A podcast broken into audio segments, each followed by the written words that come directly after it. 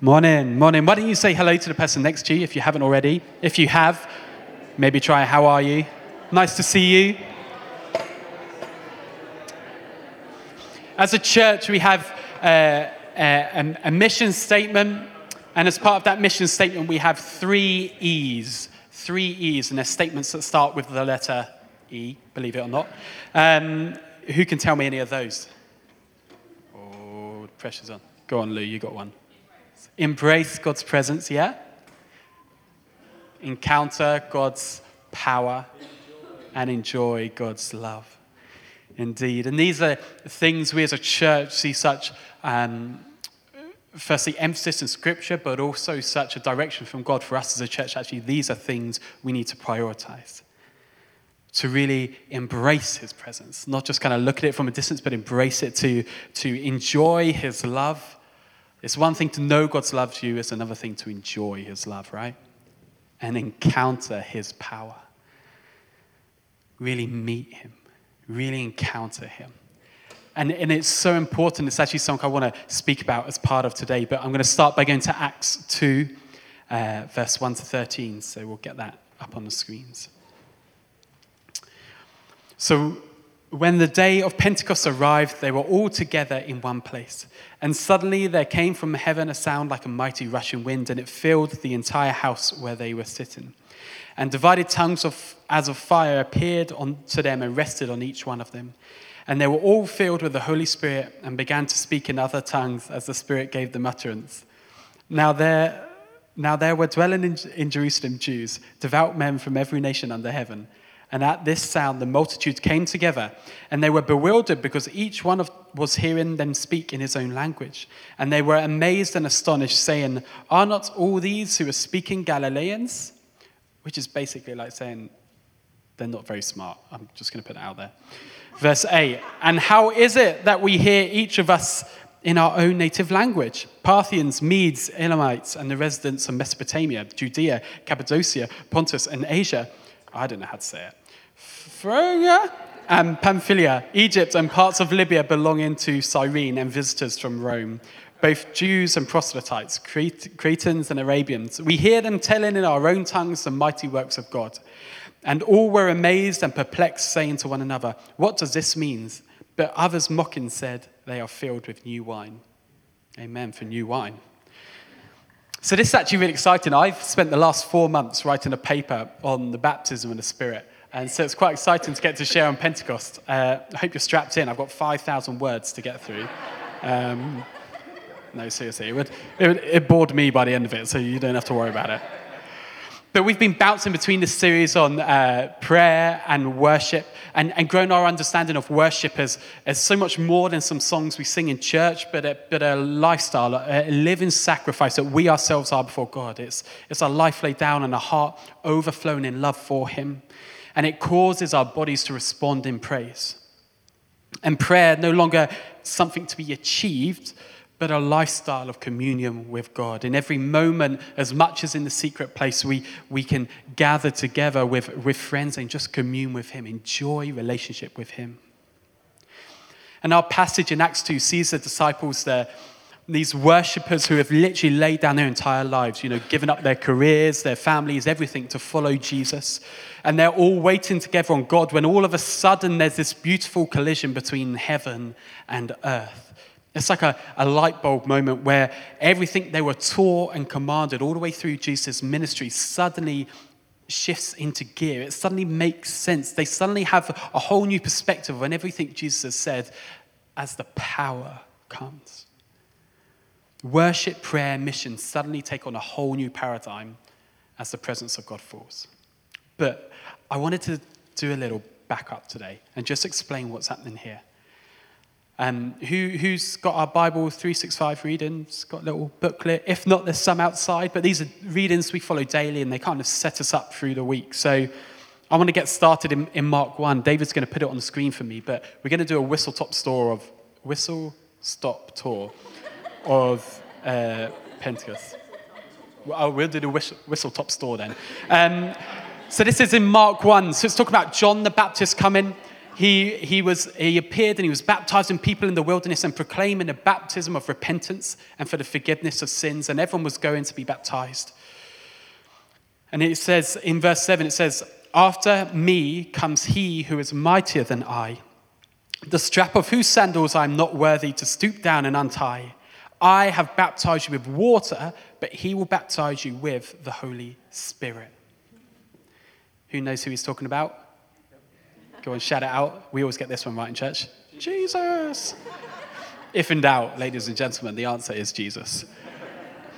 So, see, the practice of, of prayer and worship stretch back to Eden and beyond. You know, there's nothing new about prayer or worship in the Bible. The whole of the Old Testament predicts a heavenly father who's seeking to restore relationship with his children, and he does that by teaching them prayer and worship. And through the law and the prophets, God gives them instructions on how to do this. He gives them formulas to follow, sacrifices to, to make. But, but the thing is, no matter how hard they try, no matter how much they pray or, or how committed their worship is, invariably they always fall short. They never quite hit the mark. And so, for John to call uh, the Israelites to a baptism of repentance, uh, whilst that's convicting, it's by no means new. That's something that happened throughout Israel's history. Time and time again, they were called to repentance. And, and with it comes an air of predictability of how long until Israel messes up again. I remember when I was younger, I would always like read the Old Testament stories and I'd be like, Lord, this is amazing. And then I'd read the next page and it's like, Israel returned to worshiping other gods and blah, blah, blah, blah, blah. And I remember I'd always be like, how on earth could they do that? How on earth could they turn their backs on God so quickly? And then I grew up and I started looking at myself and thinking, how on earth do I do that? How on earth do I turn my back on God so quickly and, and suddenly start worrying about the thing that He's already shown up so many times? Anyone else? Is it just me? Yeah? How do we do that? How do we keep forgetting? See, I can, I can have the law, okay? I can have His word. I know what is right. I know how to pray. I know how to hear from God. But it's so easy to be distracted by something else and end up focusing on that instead of God, right? Yeah? Okay, good. I'm glad we're with me. And this even goes to good things.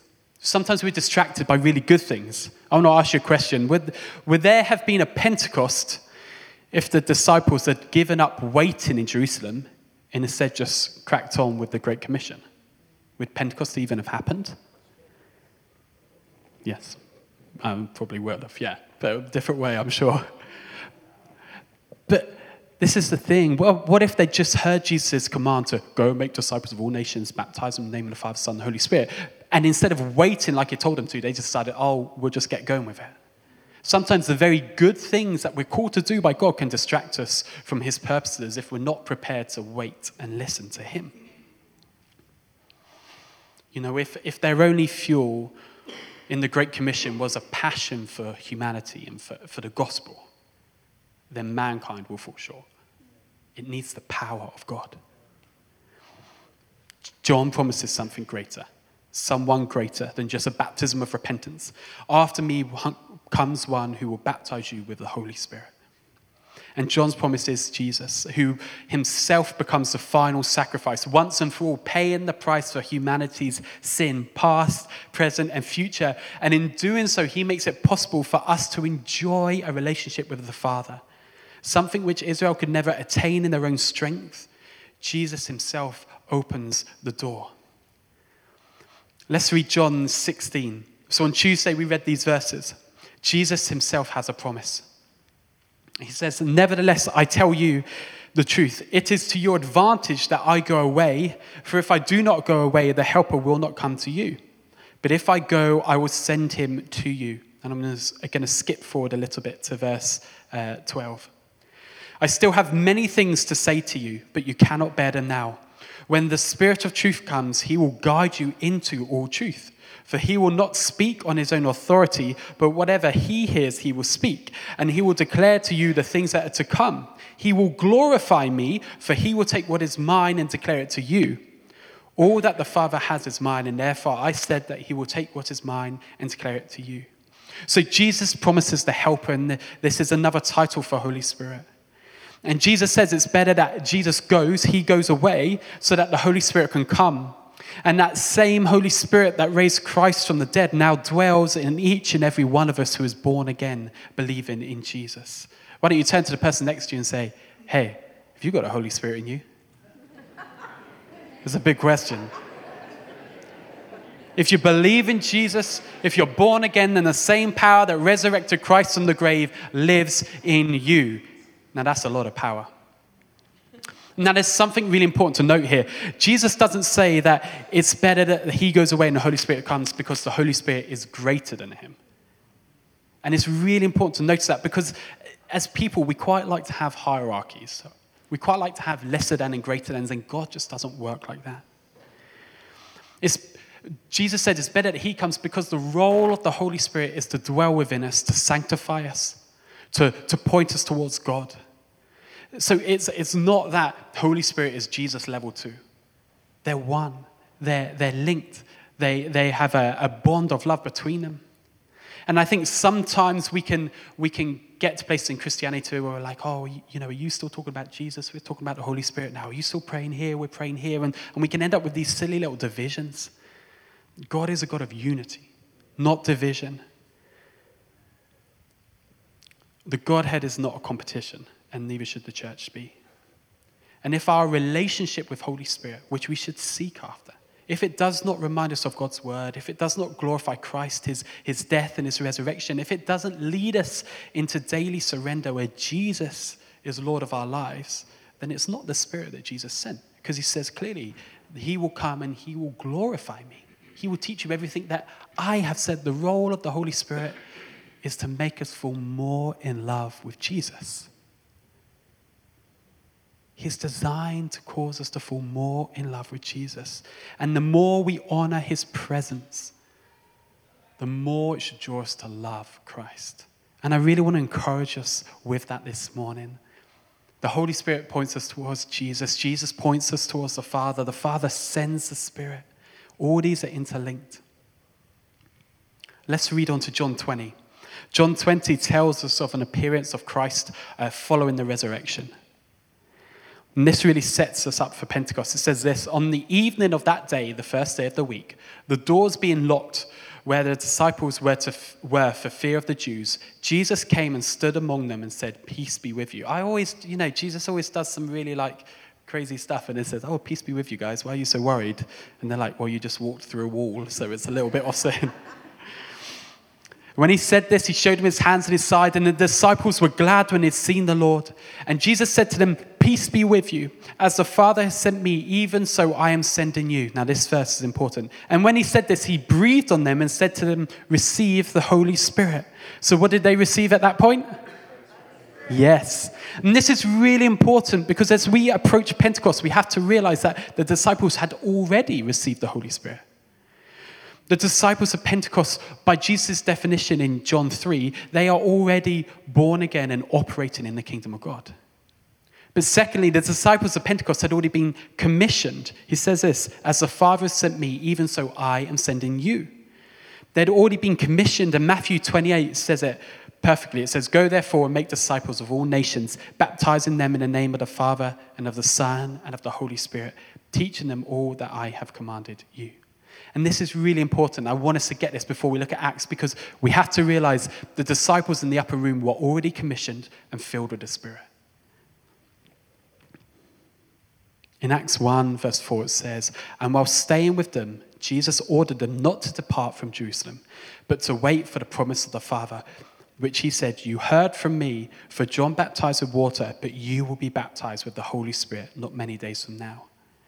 And, and the thing is, I can really imagine the disciples' eagerness to get going. Okay, they've seen the risen Christ, they've been commissioned, they've received the Holy Spirit. And, and whenever I think of Peter, the Apostle Peter, I always think he's a guy who can't sit still for a minute. Does anyone know people like that? They, you know, bless them. I think the Lord's made them for specific tasks and roles. But Peter, I just can't imagine him willingly sitting in Jerusalem waiting. But Jesus said, You've got to wait. You know, I can imagine Peter saying, You know, you've, you've taught us to pray. We've given up our lives to you. You know, we've started recording the words that you've said. We know the good news. We know the gospel. We know the kingdom. Let's do it. But Jesus says, Actually, just wait. This is important for us to understand that, you know, we like those disciples, were forgiven. We were born again. We were commissioned. We know how to pray. We, we know what it is to lay down our lives in worship. We know his words. We know the gospel. We have seen his kingdom at work. And it's so easy from this point where we're at to jump on headfirst into a million things and a million good things. But the promise of God is released through our obedience to his voice, not to the religion we've learned. Does that make sense? Not just the things we've learned, but real obedience to his voice. I've got a lamp today. I wanted to show you. Don't get too excited. It is a lamp. Say, I love lamp. Anyone get that? It's a lamp. It has a bulb. It has a, a filament. It has a metal bit, a plug, And if I plug it in, oh, it's totally going to work. If I plug it in, it does nothing. It's just a lamp. It's just good stuff, good stuff that you need to make a lamp. They're all good stuff that all fit together, but in and of themselves, they're just a lamp. Yeah if our faith, if our religion, if everything we have learnt to do just operates in and of itself with no power, then it's fairly ordinary. Jesus says you're, you know, you're a city on a hill, like a, a light shining in the darkness. Phil was t- Heather were talking about that earlier. But actually, if there is no power, then it's just a lamp, and a fairly ordinary looking lamp. Everyone agree? Yeah? It just is what it is. For our prayers and our worship and our faith to be any more effective than the cycles of faith and then turning their back that we see in the Israelites throughout the Old Testament, then we have to be filled with the power of God. And, and if I'm really honest, guys, I'm really sick of, of religion without the power of God. I'm really, really sick of it. And, I, and I'm sick of it in my own life. I'm sick of it in the places where I, I just like pray the like the customary thing or do the thing that I think I should be doing without actually stopping to hear God. Actually stopping to say, God, what are you wanting me to do? Where's your power flowing? I'm really sick of it. And, and I'm sick of it in myself. The world is full of really good Christians who do lots of really good Christian things. And, and I'm not going to tear them down. I want to bless them and honor them. But actually, if, if, if we want people to experience the transforming power of God, then we ourselves must experience it first. We've got to walk in it because otherwise they're never going to experience it. There's loads of charities that do lots of good things. We talked about this a couple of months ago, and they are good things. But if you want to see the power of God at work, we have to allow ourselves to be plugged into God. Not just the day job, not just the, the rat race, We've got to welcome that. John, uh, Acts 1 8. But you will receive power when the Holy Spirit has come upon you, and you will be my witnesses in Jerusalem and in all Judea and Samaria and to the end of the earth. You will receive power. You will receive power, and unless the power flows from the source, then there is no light. Then there is nothing exceptional about us unless we are plugged into the source. We need his power. Why don't you just take a second, just close your eyes, reach up to heaven and say, God, would you plug me into your power this morning? Holy Spirit, would you fill us this morning? Not just a natural lamp, to be supernatural lights for you and your kingdom. Come, Holy Spirit. Let me tell you a story. There's a guy called Jonathan Edwards, you might have heard of him. He, he is credited with really kicking off the Great Awakening in the States. It was, a, it was a, an awakening where about 50,000 people were saved in the new colonies uh, in America. And in 1741, he, he preached a preach called Sinners in the Hands of an Angry God. Uh, and he's, he's quite, he was quite known for kind of reading straight from the script. He'd, he'd read, read, read, read, read, wouldn't really look up much, read, read, read, read, read. That was his preaching style, okay? And, and he'd preached this, this preach, sinners in the hands of an angry God at one church, and it was, everyone kind of said, thank you very much, and walked out the door and got on with their day. And then a couple of uh, weeks later, he preached the exact same sermon in a church. And I've read the sermon, and, it, and it's like it's really not that special a sermon. It's just a sermon about God and, and hell and, and eternal punishment. And yet, as he read this sermon for the second time in the exact same manner, the power of God fell in that place. The, the conviction of the Holy Spirit was so real that people felt themselves slipping into hell. Because the conviction of God was so strong, there, there were fingernails in the pew, fingernail marks in the pew, because people suddenly felt the weight, the weight of God's holiness. It was so incredible. And this same preach that two weeks earlier meant nothing suddenly meant everything. He did nothing different. It was just the power of God falling in that room. It's the difference between a lamp and a light. Power of God.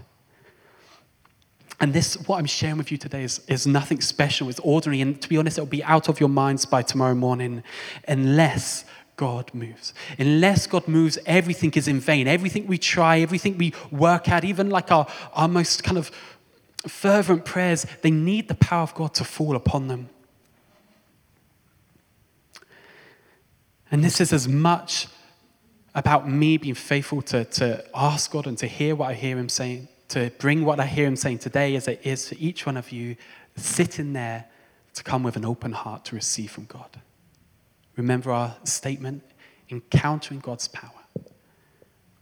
To come to church, not just on Pentecost Sunday, because for Christians, Pentecost Sunday is every Sunday, it's every day. It's an opportunity to meet with God, be filled with His power for what He's called us to. But actually, the challenge is do we come to church every Sunday expectant and hungry to meet with God?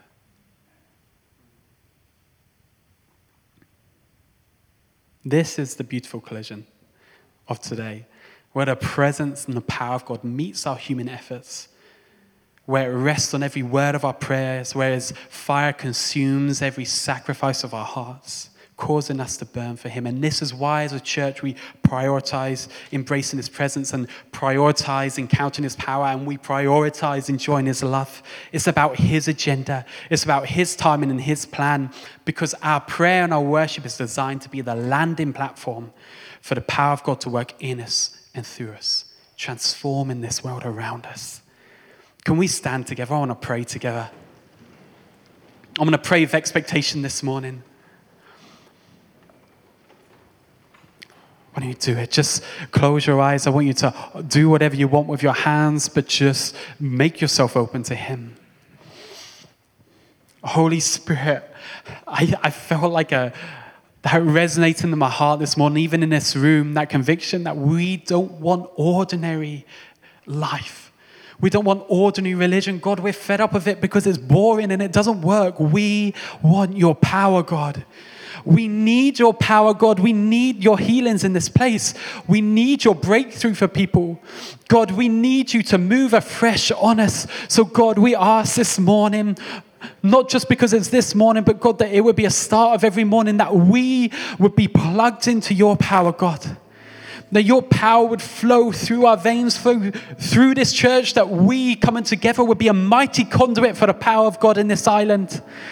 God, that your power would, would enable us to, to do everything you've called us to do, that our, that our prayers, that our worship, that our, our teaching, that our discipleship, everything would be emboldened to a supernatural level through your power, God. And so I pray, I, I want to, this is your chance to pray, guys. Just, just commit yourselves to God. Say, God, would your power work through me afresh?